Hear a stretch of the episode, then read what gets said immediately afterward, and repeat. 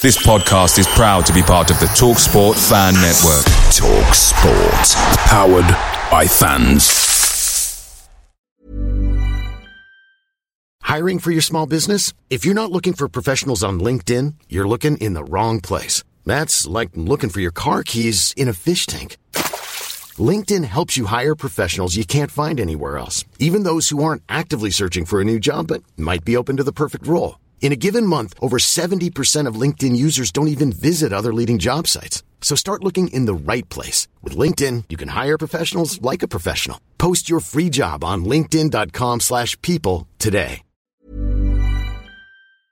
The TalkSport Fan Network is proudly supported by McDelivery, bringing you the food you love. McDelivery brings a top-tier lineup of food right to your door. No matter the result, you'll always be winning with McDelivery. Order now on the McDonald's app and you'll get rewards points delivered too. So that ordering today means some tasty rewards for tomorrow. Only via app at participating restaurants. eighteen plus rewards registration required. Points only on menu items, delivery fee and terms apply. See mcdonalds dot com.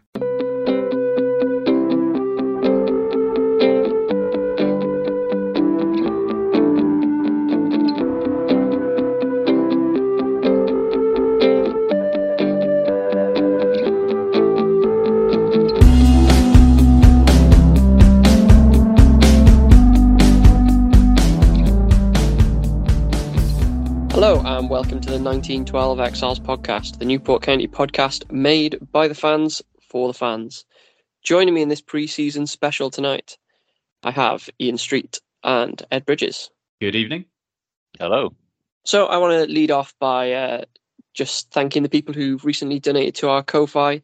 Really appreciate it. We basically run on your goodwill. Um, it buys us a bit of extra airtime. Um, we've been really busy through the summer. Lots of content talking through off-the-pitch matters uh, regarding the trust ownership, discussing shirts, photography and work that County and the community carry out as well, um, as well as kind of covering off some of the big team news, uh, but we'll probably dive into that in a bit more detail shortly.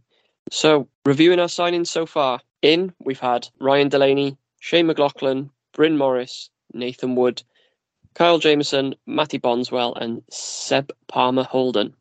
And the notable departures have been Cam Norman, Aaron Lewis, Priestley, and as confirmed yesterday by the club, Mickey. What do we make of how the squad's shaping up so far? Um, Ian, do you want to lead us off? I always struggle. I've probably said this before. I always struggle a little bit with with pre-season previews because this whole issue of, oh, so-and-so is a good sign-in. Are they? Who knows? Do you know what I mean? I, you know, we've we've talked before about there's so many factors, isn't there, in terms of a. a player to go into another club. However, what Coughlin has done and the and the, te- and the backroom staff have done this this sort of window is we talked at the end of last season, didn't we, about losing a spine, losing a core. And I really like the sort of profile and the age generally of the players that he's brought in.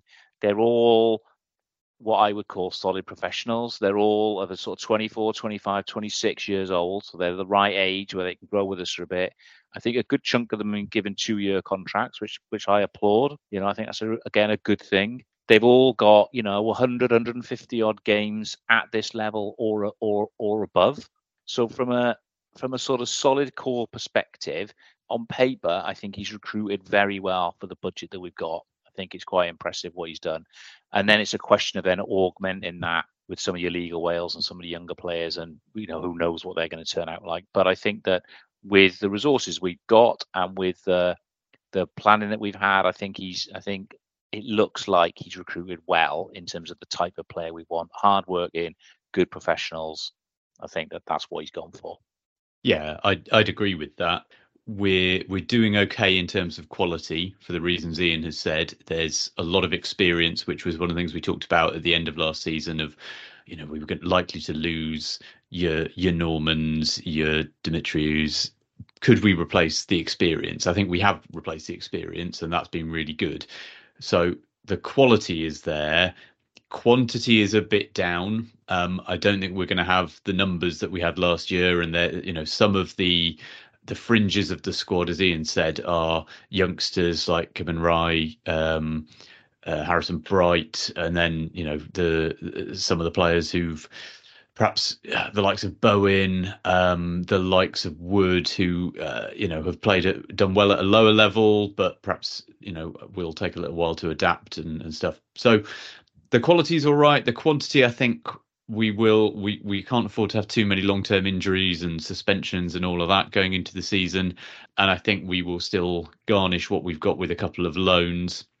And we'll doubtless come on later on to talk about whereabouts on the pitch those need to be. But um, I think with the budget we've got and with the players who we've lost, we probably had about as good a window as we could have hoped at by by this point. Yeah, I think we normally end up with about four loans, don't we, by the start of the season most of the time around. So I think we might might supplement what we've got with another one or two. Bonswell and Palmer Holden are our two loanees at the moment. Yeah, I think you're right that some of those people who've been on the fringes, the likes of Bowen and Waite, who maybe didn't get too many opportunities um, last season, may may see a bit more game time. Caban Raya's been uh, playing quite a bit in pre-season, so um, I think the manager obviously, at the very least, taking a very good look at him. Um, whether he, he gets a lot of first-team action or not remains to be seen. I think that he has got something from, from what I've seen of him. I like the look of him. I wouldn't want to go into the season with him being the you know, the second choice striker alongside Bogle. We'll come on to who we think we need, but I think we could do, you know, if it's if it's Caban Raya and Holden Caulfield, as he'll always be now in my book, but with with Seb Seb Holden Caulfield, whatever his name is, when it, it comes on, I think there are two to come on, you know, from the bench and, and, and support and join. But I'd like, you know, obviously we've got Zanzala injured. I don't think Caban Raya yet is is Bogle's first choice partner. I hope not. Anyway, I think we can bring someone else in there. I think um, it was, wouldn't it, if he wasn't injured? But given his track record, we probably need a plan for Oz being injured for the majority of the season. Yeah, I, I would agree with that. I think the likely starter at the moment is, well, what, the the man who you're calling Holden Caulfield and I'm calling Tara Palmer-Tomkinson, but we, we're gonna we're gonna be having all sorts of fun with his name over the course of the season. But um, I think he looks like a good match actually for Bogle. I mean, I, I his signing, I was sort of in two minds. You know, when you get those players who are having their first proper loan spell in men's football in you know the league club, it will take them a, a while to adapt. I think we'll see that with with Bonswell uh, too. But physically, he's a big old unit, um, very broad shoulders, um, and I gather from seeing what Bristol City experts have been saying that he it sound, he sounds like quite a similar player to Bogle. You know, he's big, he's strong, but actually he's quite comfortable with the ball at his feet as well, and so he can play now, play as a nine or a ten. So I think at the moment, he's probably like first cab off the rank up front with with Bogle, and then you've got Rye uh, on the bench. But I would hope that striker is where we're targeting, bringing in another body, because I, I think we, we look seriously light up there, especially if you've got Zanzala out for a couple of months. Should we work our way through the side? We can work from front to back. It's fine. Right. So if we're starting up top with uh, Bogle and Oz would be our choice, but obviously if Oz is injured, we're going to go with Bogle and Seb. Uh, who are we placing in our midfield? I think Bryn Morris is going to slot in there straight away. So you probably see Morris, Wildig. I think we're going to stick with a five at the back. I don't know who that extra man is going to be. The the third man. I'd like to see James Waite have a go. I quite liked him in central midfield. I know people will disagree with me, but um, if you watch all of Bogle's goals from last season, the ones that he scored in the first couple of months of the season, James Waite is involved in the build-up of loads of them.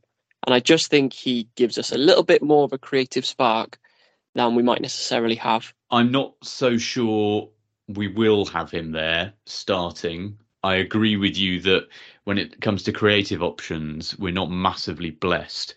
So I think the starting three will be Charsley, because I think, you know, he is a Coco player, and I think he showed last year that he, he's got the, the kind of work rate that Uh, Coquelin looks for. I think it'll be Wildig, because I think he's got the experience and he probably does offer the creativity that, that we need. And up until today, I was thinking that it would probably be Scott Bennett as the final one of the three. But I don't know, looking at some of the, the highlights or lowlights from that, that Bristol City hammering, whether he's got the pace, I don't know. So it could be Morris ahead of Bennett, but one of those two. So Charsley, Wildig, and then either Bennett or Morris for me. Yeah, I think it's. I'm, I'm glad you touched on pace there, because one of the things we didn't talk about in terms of the profile of the players that he's brought in, I think he's also been looking to bring some more pace into the team. with the players that he's brought and the ability to press and harry, I think, is also quite a key thing that he's brought in, whether that's Seb up front or the or the or the mid, or anyone else he's brought in. I think that's that's definitely a profile of the players. The front, the, the middle three. If we're going with a if we're going with a three five two or a five three two, Charlesley, Morris, Wildig for me. I think Bennett doesn't necessarily have the pace. I think that Morris, in the very in the glimmer of the Sheffield gloom the other day when I was down there watching him, he looks a good, you know, he looked a good acquisition. I don't take too much of his no preseason, but he he looked good on the ball. He he looked constructive. He could pass it well. Didn't shirk a tackle, and it certainly has more pace than uh, Matty Dolan, who he's a little bit like. Yeah. So yeah, Charlesley, Wildig, Morris for me. At the back, there's uh, there's relatively fl- few options at left back. Just Matty Bonswell is our only left back on the book, books at the moment, or Will Evans in a in a pinch. Ian, do you want to start us off with your your back five?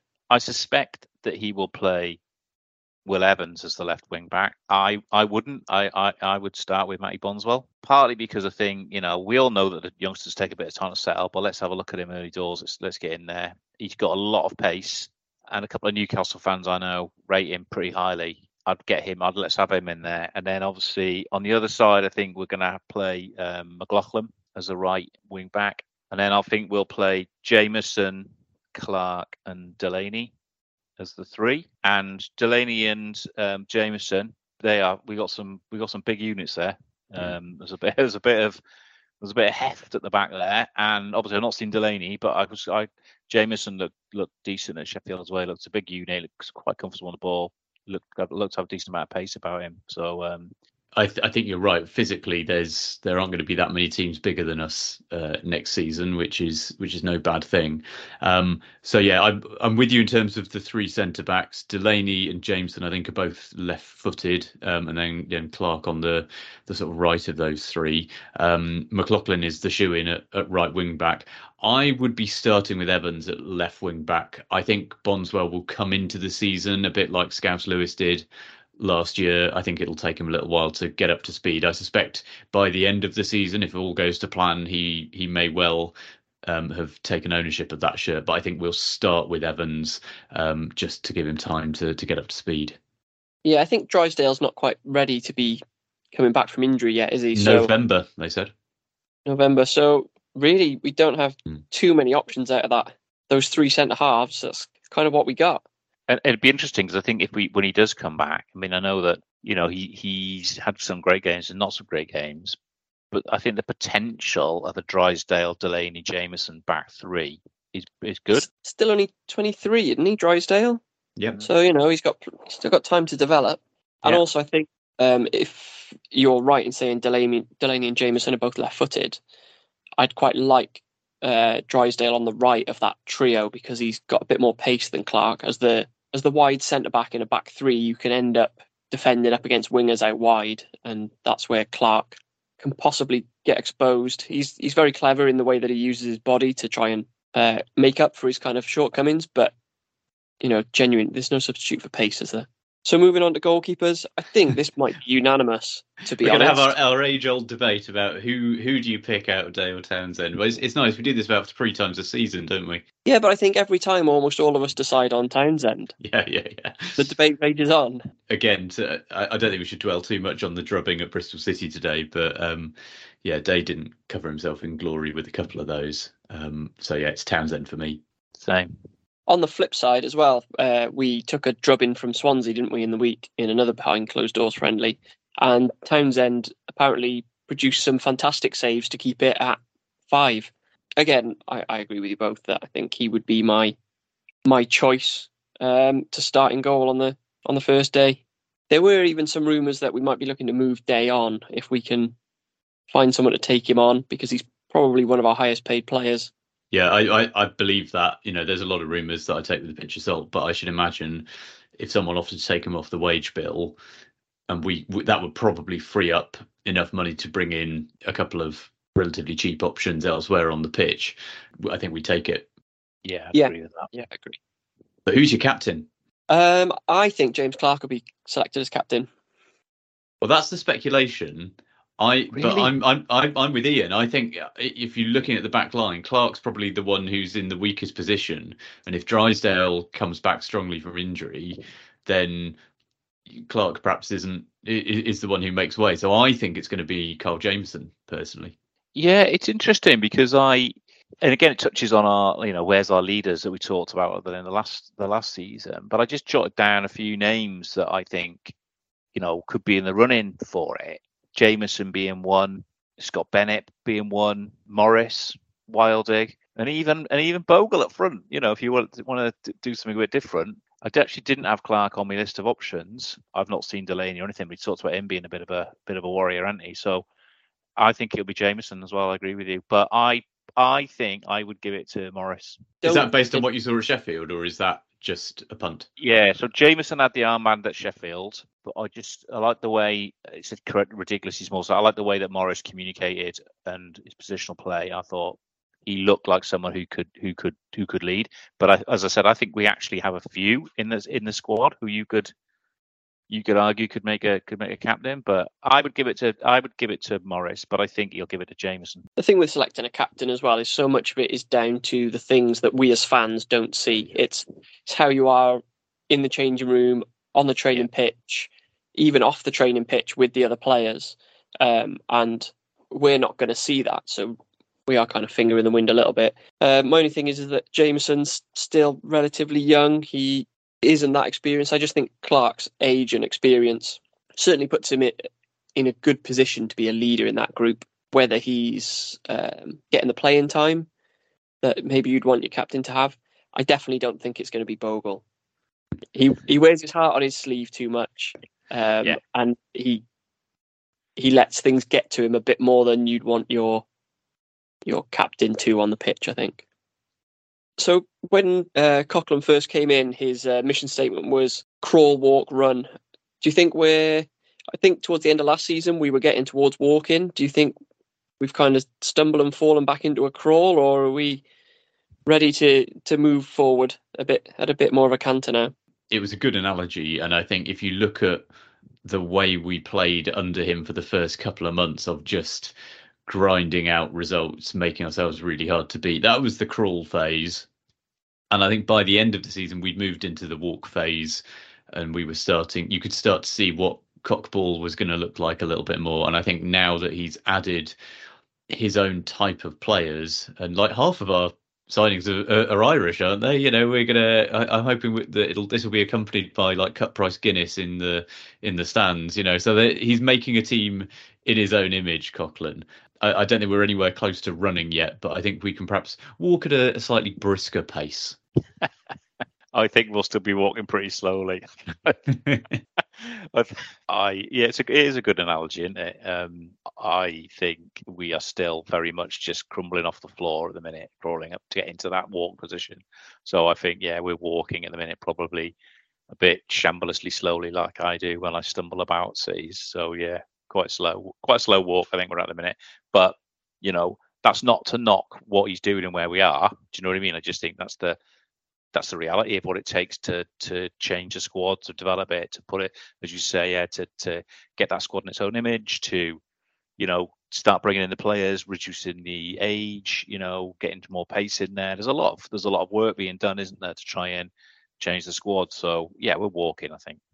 That's kind of the case at the start of every season, though, isn't it? League Two has such a high turnover of players. Yeah. You think every season we sit here discussing how are we going to replace X. You know, your Josh Sheehan's or whoever has left that year, because players are only ever on two-year contracts. So I think, you know, the start of the season is always a little bit of still trying to figure things out.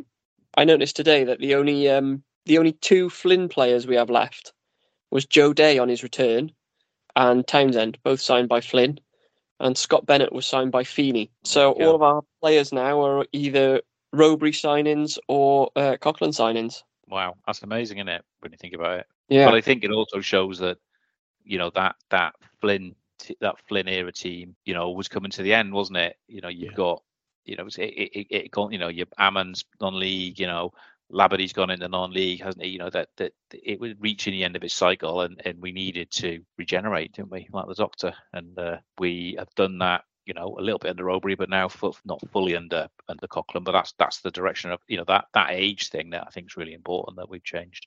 Yeah, exactly. And and you've already said it, Ian, but if you look at the players who've come in, a lot of them are at a really good age. You know, you can imagine the likes of Jameson, if things go to plan, actually being here for a good amount of time. You know, he could end up being the next like Miki Demetriou and being around for eight, nine years because he's at that age where um, he's going to develop as a player, hopefully, you know, under a manager who understands how to get the best out of him. You know, Coughlan, former centre-back and all that. And you see it with other players that he's brought in as well, Morris and, uh, you know, Charlesley and so on. And actually, it comes back to something I said at the end of last season. We knew we were going to lose a lot of experienced defenders, but having said that, we didn't have a great defensive record last season. So this summer has been a chance to rebuild and reshape that defence from scratch. And we look to be doing that with a really good core of young, promising defenders. So I think, yeah, bring it on. It may take them a few months to to gel properly. Um, and, and we'll come on a little bit later, perhaps talk about how important the start of the season is if you look at what the fixtures um, calendar has given us. But yeah, we've we've got to hit the ground running, um, and hopefully they can get that gelling done nice and quickly. Yeah, we need, for players to say stay there for, you know, seven, eight years, we need them to be in that, that perfect window where they're good enough for us, but not too good to go anywhere else. This, that's a very, very narrow Goldilocks zone. My personal opinion is that I think we've done quite well at bringing some of the younger players through. Um, but do you think we should be concerned that um, we're not really getting youngsters from the academy through to um, senior level as as much? We had Lewis Collins, who kind of played in fits and starts, and he's now dropped down to Torquay. Uh, we had Harrison Bright, who we were told was part of the first team last season before he went out on loan. We had Twamley, who went out on loan and then was released. Um, and now we've got a new crop of youngsters with Rye and um, Bright is still there, uh, Tom Stokes. Do you think maybe there's a lack of investment in the academy, or do you think that it's an actual issue that we're not getting those players through into the first team? Well, I think Coughlan is going to make a concerted effort to really develop the likes of Rye and Bright. And I think that's partly because he has to, because he doesn't have the budget to bring in players from outside, so he does need to make the most of what we've got. But having said that, he was giving Rye chances at the end of last season to prove himself. He clearly sent him away over the summer to go and work on his fitness, bulk himself up, and he's been getting his chances pre-season. I should imagine we're going to see Bright um, in a good few games, probably early on in the season, in the Spotifan Trophy and everything else. So I think the that actually the, the future is probably brighter in terms of the academy than it has been for a while. And that's partly from necessity. But I also think Coughlan um, seems to be engaging with the academy in a way that perhaps we, we haven't had over the last few years. I mean, I've said it before, I would much rather we were giving some chances to some of our own youngsters than developing other teams' players for for them, um, especially the ones who come in, you know, January sort of time. And by the time they, they've kind of got up to the level, they're off back again. We saw it at the end of last season with McNeil, for example, who by the end of the season started to look all right, but it's not going to be us who benefits from that. It's wherever he ends up next. So I think it, we're probably in a better place now than we have been for a while with the academy. And I think Rye is potentially going to be a really exciting player for us this season. I feel a bit sceptical about the academy. I, it, it may be because I don't know how it works and all the rest of it, but I just get a sense that I get a sense that Coughlan's looked at it and feels like he's had a look at the academy and let quite a few let quite a few go. Said, you're not going to make it. You're not up to the standard. Which which leads you to think, well, what were they doing there in the first place to a certain extent? And I think when you think about our finances, you know, one of the key things we need to do is develop and sell players. Whether that be first, so whether that be, you know, Jameson, who's come in at twenty-four, and we say, right, he's the one who's got the best resale value. Let's get him under a decent contract, sell him when we need to, right? Or whether that's, you know, if we're saying Kiban Rye is going to be the one that's going to make it, you know, do you try and get him tied down so we can actually make some money out of some of these players? Because, you know, it's been a long time, hasn't it, since we've, since anyone's come through the academy into the first team that we've sold, as far as I can remember. It doesn't feel that good to me that very occasionally we have the odd player who might come and play a handful of first team games. You know, who, who was the last one who came through and actually held down a first team place? Regan Poole. Had anyone? Regan Poole, yeah, played about a season, did he? Did you get a season out of him? Yeah, half a season. He came in and played most of a season, um, and then he was picked up by Man United, wasn't he? You know, that's a good few seasons ago, isn't it? You know, yeah. we're not. So if we judge it by things like that, and I'm not saying we should judge a thing by things like that, but partly for me is that the state of the club we are and the type of club we are, a fundamental part of what we should be, of our D N A should be trying to get that academy right and getting players that do come through. I don't see it. So I'm like, well, that's, so for me, I'd, I'd question it. Yeah, some clubs have uh, got rid of their academies, haven't they? I know um, Salford have gone to a B team model. I think there was another one in League Two, but then if you look at the likes of Exeter, who sold Ethan Ampadu for, I think it was about four or five million pounds to Chelsea, and then they got a chunk of the resale when Chelsea sold him on to Leeds this week.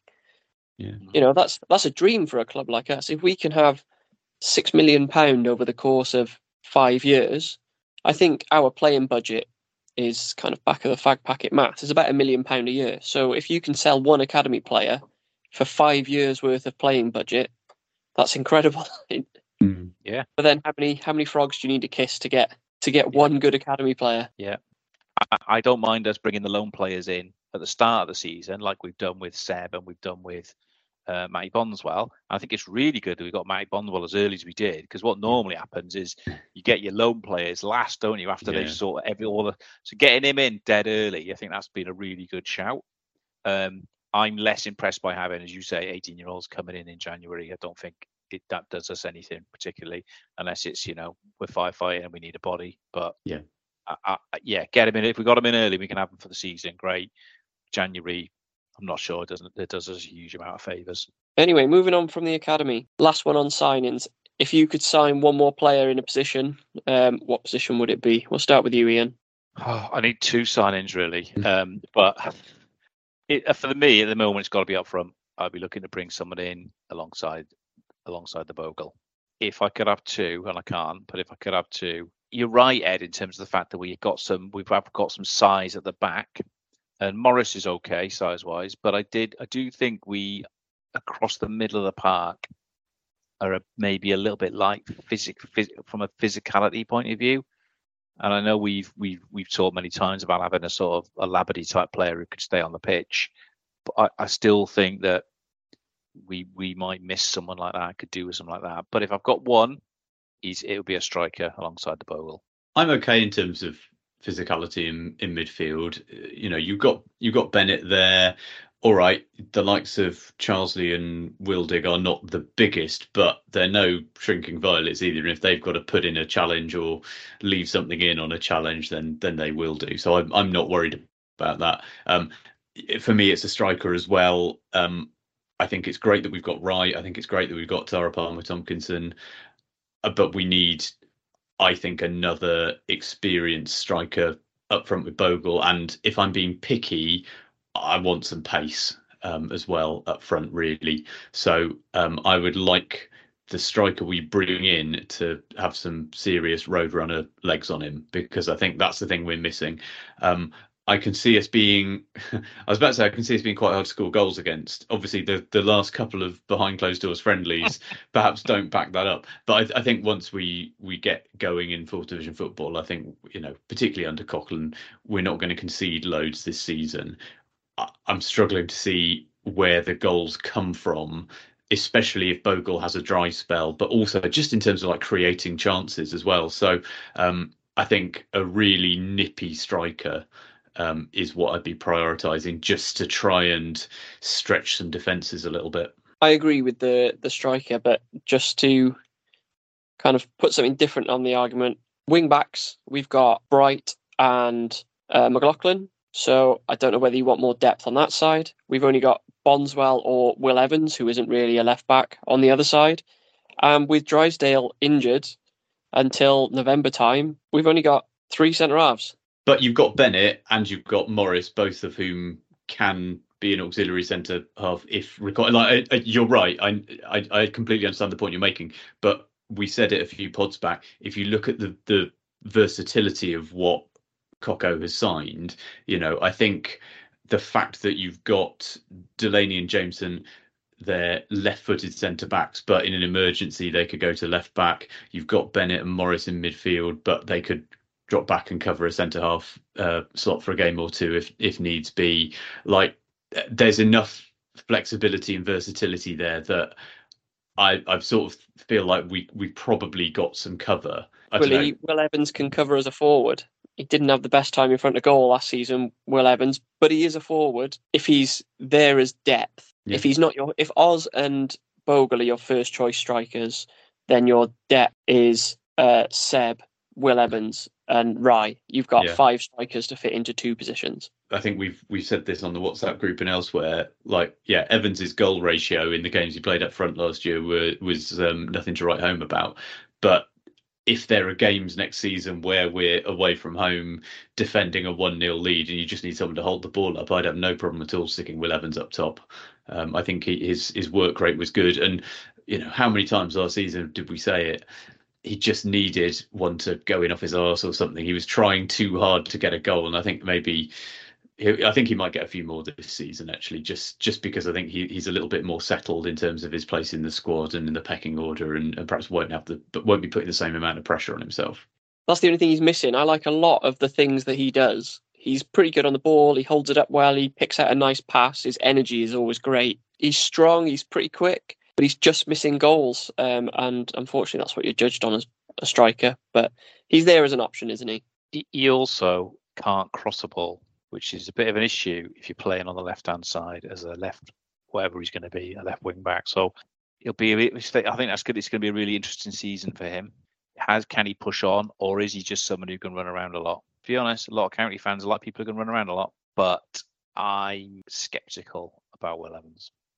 As Definitely as the president of the of the Will Evans fan club, Ian, and we, we're going to have to have a, a set two about this, I think, at some point over the course of the season. I, I know...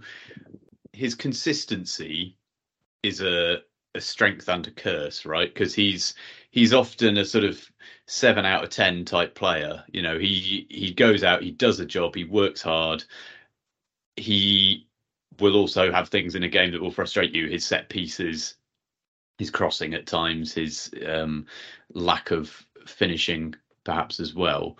But I d- he's another one. He's he's young. Last season was his first full season in full-time men's pro football. He played like best part of forty games. I think I think we'll see him kick on a bit this season. I'm I'm quite excited. I think uh, let's. I'll, I'll have a fiver with you to a, a charity of your choice. I think you're more likely to have changed your view about Will Evans by the end of the season than I am. Yeah, I'm happy with that. There we go. I think his versatility is also a curse. That because he's played in midfield, out wide on the left, left. left wing back, up front, he never gets a consistent run in one position to really build up that like relationship with the players around him. And I I don't think versatility is ever a curse. It slightly interferes, I think, with how fans view a player. But I think if you're a manager, especially if you're a manager who's got a squad of, like, what are we up to now, like twenty-two players, a, a player like Will Evans is gold dust, someone who you can play in three or four positions and who'll probably like drive the bus home afterwards if you need him to. Like, players like that are, are what you need. I agree with you on that, although obviously, you know, if we had the money we'd pick specialists in their positions, wouldn't we? But, you know. um so the one we haven't talked about was our new Cymru player, isn't it? Wood. I don't know anything about him, so is he giving another one that's just going to run around a lot? And I'm I'm excited by him. The, the goal he got last season, where he took it from his own penalty area, beat like four players, ran the entire length of the pitch and finished. Like he, he's he's got yeah, something. It's football, isn't it? Yeah, yeah. Well, look, it's a step up for him. There's an undoubted talent there. He's creative. He's quick. He's a lot of the things we've already said we need. I put him in the same bracket as like Tara Palmer-Tomkinson, Bondswell. Don't judge them till Christmas, you know. Give them, give them three, four months, and and let them get used to the standard, and then we'll see where we are in January. I th- I think he'll be a great player probably by next season, but I think this season it'll be a gradual, you know, coming up to the standard type thing. Fair enough. This time last year we were talking about all the great goals that Will Evans scored before joining us. Yeah, yeah, yeah. I think you're right though. We need to give him the opportunity to develop. But he's another option. He seems, again, pretty versatile as well. So always an asset to have, and hopefully he gets his opportunities.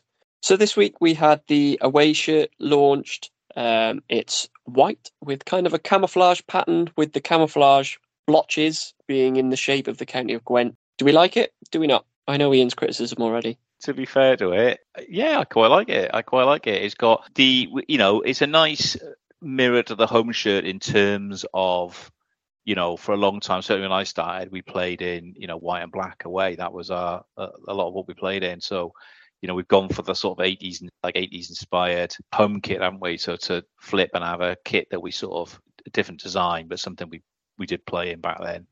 So I'm happy with that nod. I like the, The, the fact that it's got black and amber trim, both around the badge, around the collar, even though it's not a proper collar, which Ed'll come on to, uh, and around the and around the, the piping on the sleeves. So from that perspective, as a shirt, I'm I'm okay with that. Shorts are the issue, though, aren't they? There's no black shorts. Should be black shorts. But I'm yeah. sure we'll be able to wear the black shorts from the home kit with the away kit if we need to. Yes, we'll see. I quite yeah. like it. I think I think it's a nice enough kit. It it needs a proper collar. I really hope that. At least one of the, we still got the third shirt to come out. I really hope that that, that has a proper flappy collar on it. But um, but yeah, I thought it was quite nice. I'm not a massive fan of the camouflage blotches, but that's because we're a lot of camouflage anyway. so for work, so I, I'd rather not wear it on my days off. Yeah, so so I'm not not a huge not a huge fan of. of the camouflage pattern. I really like the home shirt. That'll take some beating by the third shirt as well. But yeah, it's it's decent. I think we've had worse ones. That that red Hummel one popped up on Twitter a couple of days ago. The one straight out of the catalogue. That was dreadful. You know, V X three have done a decent job so far as the first season with us. And I and I and also a shout out to, you know, you know how much I hate player reveals and all that sort of stuff, right? Credit where credit's due. The reveal they did for that shirt was quite was witty. It was funny. You know, they did a good job on that. So the sort of whole thing they're doing around the social media stuff is is uh, they've stepped up. I think the mar- the, mar- the marketing stuff has, has improved recently. So yeah, fair play for them to that for that. With one exception, and um, we'll get to that in my beefs. Oh, there's a teaser. Moving on to predictions. Where do you think we'll finish? My personal preference is anywhere above the bottom two. I don't think we're going to be kind of near the top end this season. Um, To put a number on it, I'm going to say seventeenth. I've, I've also said seventeenth, so we're we're coalescing around something already.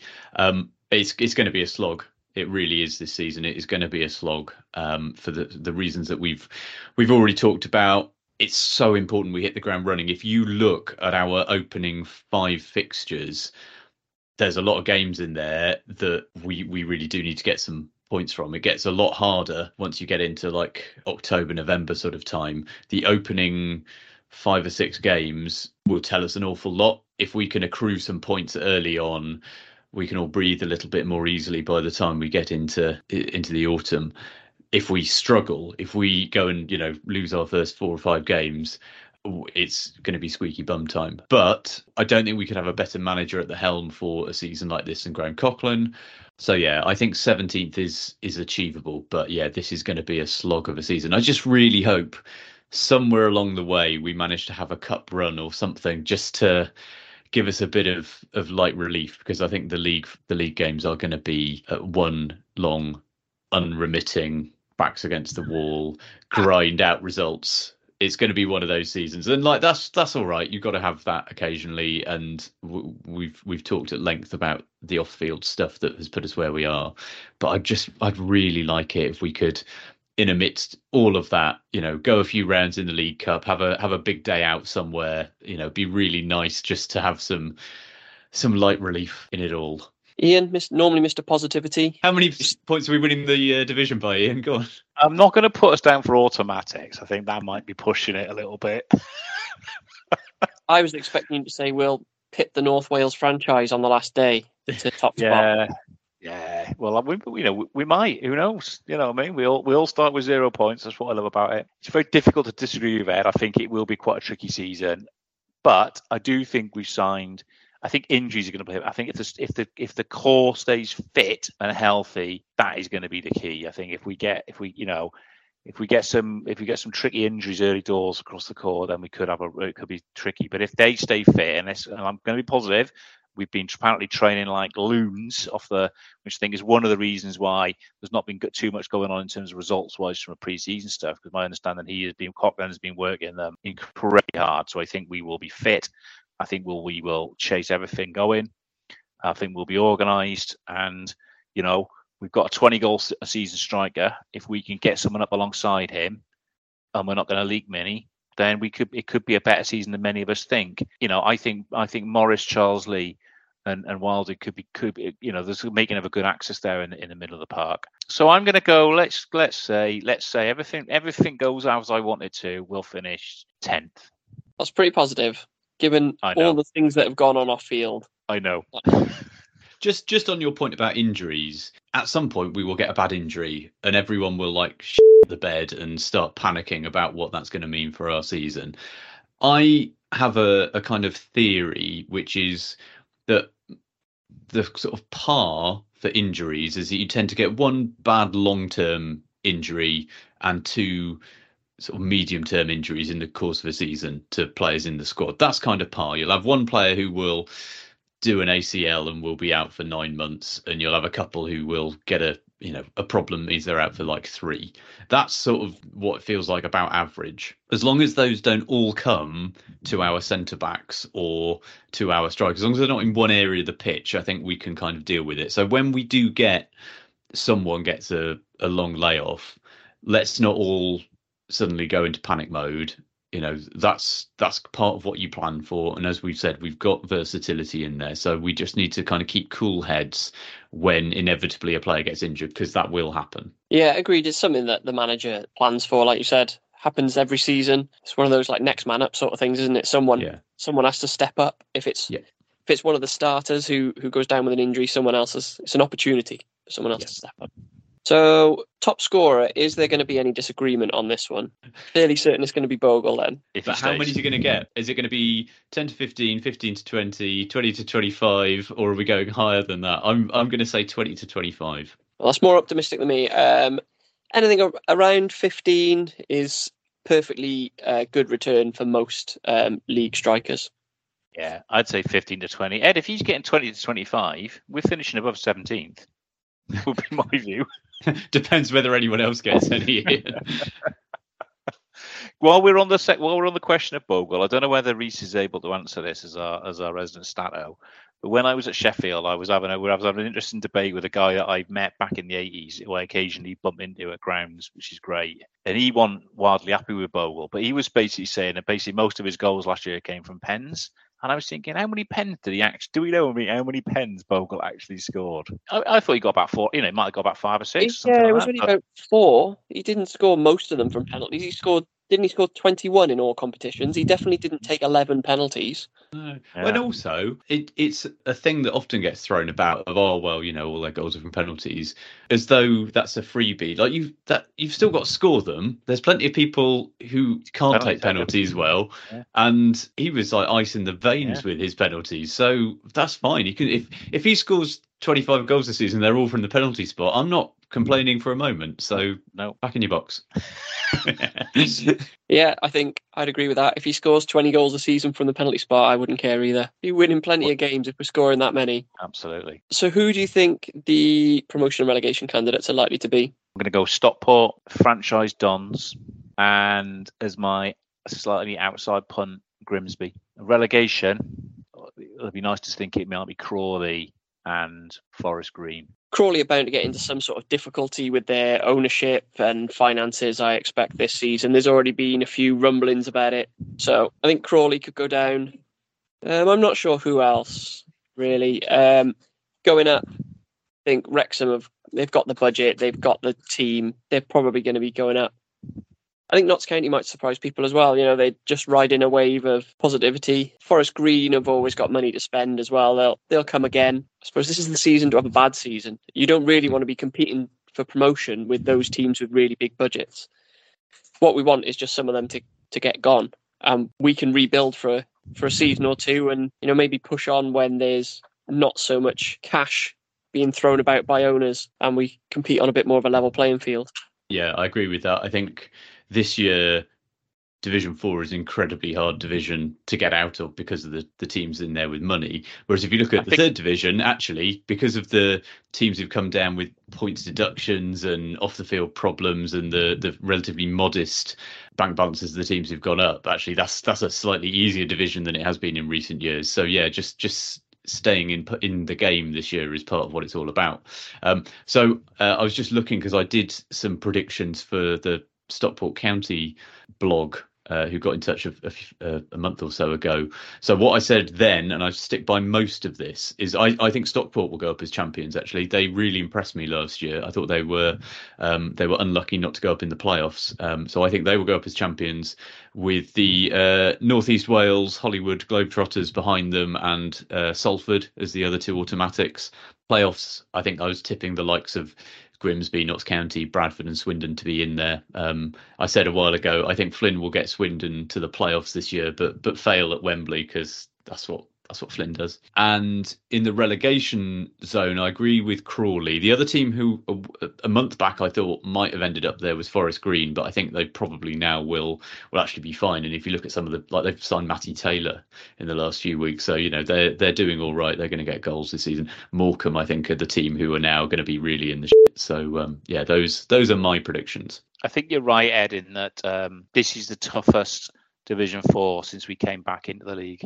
By a long way. Anything that we do, you know, just staying in it and just trying to do our best in it this year and try and, you know, restructure ourselves a bit, you know, irrespective of where I think we might finish. I think that is the absolute key this year. It's a very, very tough division. So the final point for the predictions, um, where are you most looking forward to visiting this season? That silence says it all, doesn't it? uh, I'm hoping to go to Forest Green, which would be my first away game in a in a couple of years. So it's not that far from me. Yeah, I'm looking forward to that one. I think it'll be a good day out. I think for me, if I can do it, I think Wimbledon will be will be one I'd like to I'd like to try and get to if I can. I don't think there's anything else massively jumping out at me, to be honest. I will I will be at Wimbledon as well, so I will see you there, Ian. Um, that should be a, a good day out for all. Um, the game that I will definitely be going to away is Bradford on the last day of the season, because I wanted to tick Valley Parade off for a little while. Um, so I'll be at that. I just really, really hope that we don't need anything from it by that point in the season. I don't want to be going to Valley Parade on the final day needing for us to win by four goals and for whatever else to happen in other games. I don't want any of that. I want a, a nice dead rubber that I can go to and enjoy. Um, so yeah, that. And there's also a home game I'm particularly looking forward to. So my youngest is going to be a mascot for, I think it's against Crewe, one of the games, the home game we got between Christmas and New Year. So um, I'm very much looking forward to that one as well. Oh, that's nice that you got your your lad being mascot. Try and get to that one between Christmas and New Year. I normally make one of those uh, Christmas games. The eagle-eared amongst you may have noticed that some of our panel is missing. Jamie is away on his holidays in Italy, but like the professional he is, uh, he has sent in a clip of his close-season thoughts.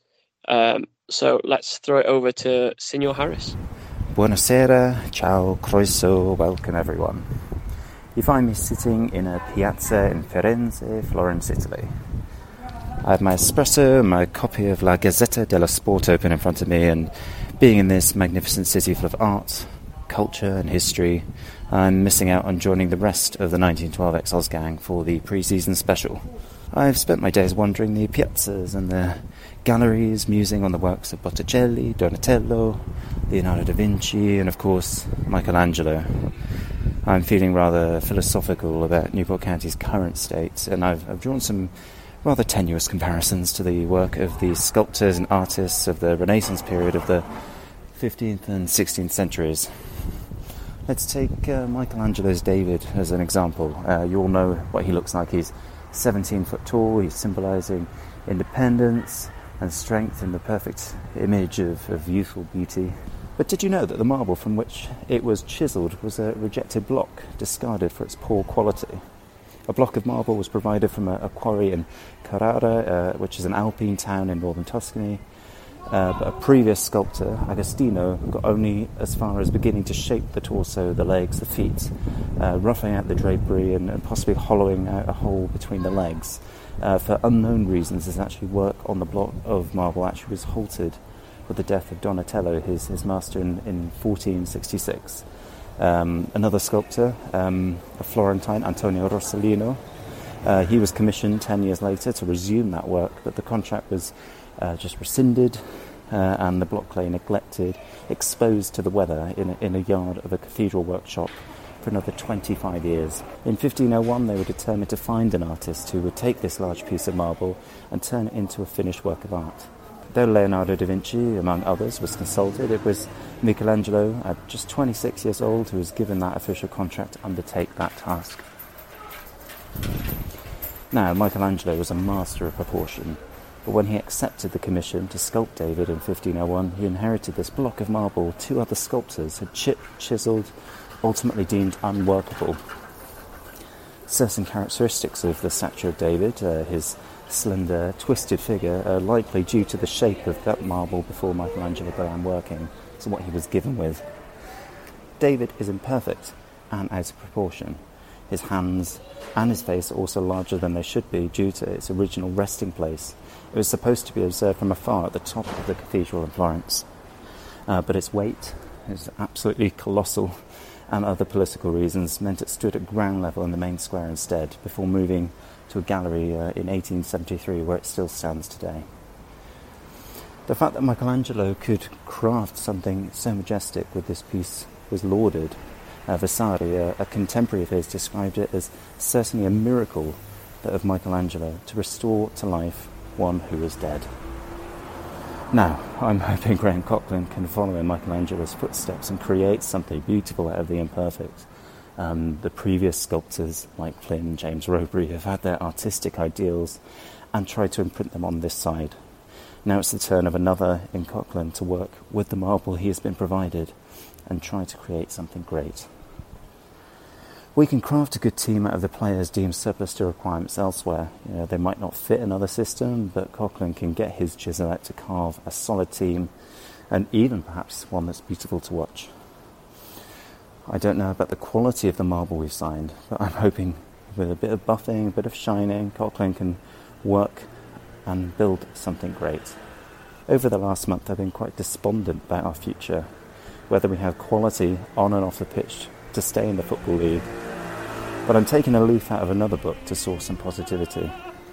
When it's off-season, I tend to switch off from football completely. I'm a, I'm a cricket lover, um, and I wonder if we can take some inspiration from England's baseball approach this summer. It's all about positive thinking and ideas. There's no fear or even talk of failure, but instead, you know, they're seeking out ways to win and go for it, even if it's a risk. Let's try and find clever ways to get a goal, even if it means taking a bit of a risk uh, in terms of losing a game. Conservative football can only get us so far, but eventually sitting back and, and being compact will eventually let them get through and score. I'd love to see us take more of a chance, have some faith in the likes of Kipan Ray, for instance, but also in the team we're assembling at the moment. Much like Baseball's unwavering focus on a creative approach to grind out a win, Michelangelo crafted something that is still revered today, five hundred years later, out of a piece of marble which was deemed unworkable. Of course, David is the David from David versus Goliath. It's a representation of a small man ready to slay a giant. Well, we're Newport County. We're used to fighting Goliaths every season, on and off the pitch. Grazie mille a tutti e arrivederci.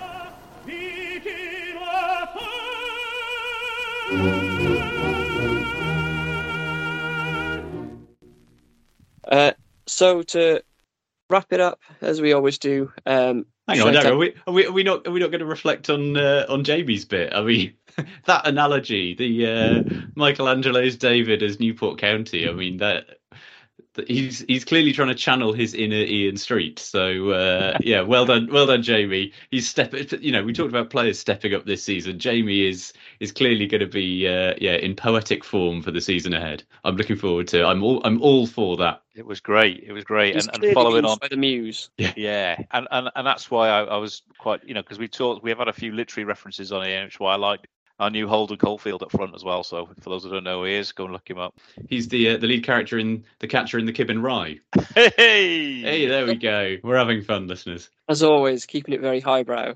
We'll finish as usual with the uh, shoutouts and beefs. Yeah, I mean, you can't. Can we have shoutouts and beefs before the season even started? I don't know what we can, but I'm sure we can think of something. I mean, I would like to give a shout out. I know that if you haven't listened to it, um, listeners, I sat down with Nick, the club photographer, the other week, and that was great. And um, it was a real good insight to the lot of work that people do who also have full-time jobs, and thinking through and all the sort of processes that she goes through to to prep for a game and stuff like that. I found it really illuminating. So a shout out to Nick and others like her who who, who do that work. Beef, the shockingly bad weather for the Sheffield game in mid-July. I was like, you got, as you know, I don't bother with pre-season friendlies, so I got to go to that, haven't I? But it was the flip side of that is I had an early, early um, Bovril, so um, that doesn't normally kick in till October, November time. So I, I have one really minor beef, and as I'd said, the social media has been fantastic for almost all the summer. I've liked um, some of the signing reveals they've done; they've been all right, but the the Mickey Dimitriou. Oh God! I know what you're going to say. Yeah. They they did it in such a way that you can't see the T H or the O U. So in the middle, in big white letters, it just says Anki, and that's all I can see. I can't see anything else. Did no one proofread that and go, that says Anki? It just looked terrible to me. But I'll I'll make sure we stick a link in the show notes so that listeners can see what you uh, what you're referring to. But yeah, it was it was a bit weird. Anki. Yeah. Apart from that, if that's the worst thing I've got to complain yeah, about. Yeah, yeah, yeah. Doing all right. Doing all right, aren't we? So that um, that kind of brings us to the end there. Um, we've covered a lot of ground. So all that's left is for me to thank the panel. Thank you very much. And thank you all for listening. And until next time, keep it county.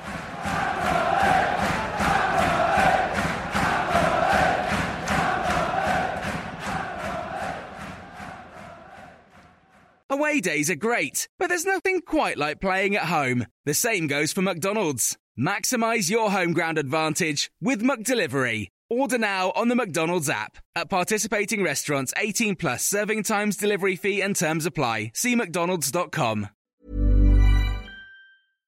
Hi, I'm Daniel, founder of Pretty Litter. Cats and cat owners deserve better than any old-fashioned litter. That's why I teamed up with scientists and veterinarians to create Pretty Litter. Its innovative crystal formula has superior odor control and weighs up to eighty percent less than clay litter. Pretty Litter even monitors health by changing colors to help detect early signs of potential illness. It's the world's smartest kitty litter. Go to pretty litter dot com and use code ACAST for twenty percent off your first order and a free cat toy. Terms and conditions apply. See site for details. This podcast is proud to be part of the TalkSport Fan Network. TalkSport. Powered by fans.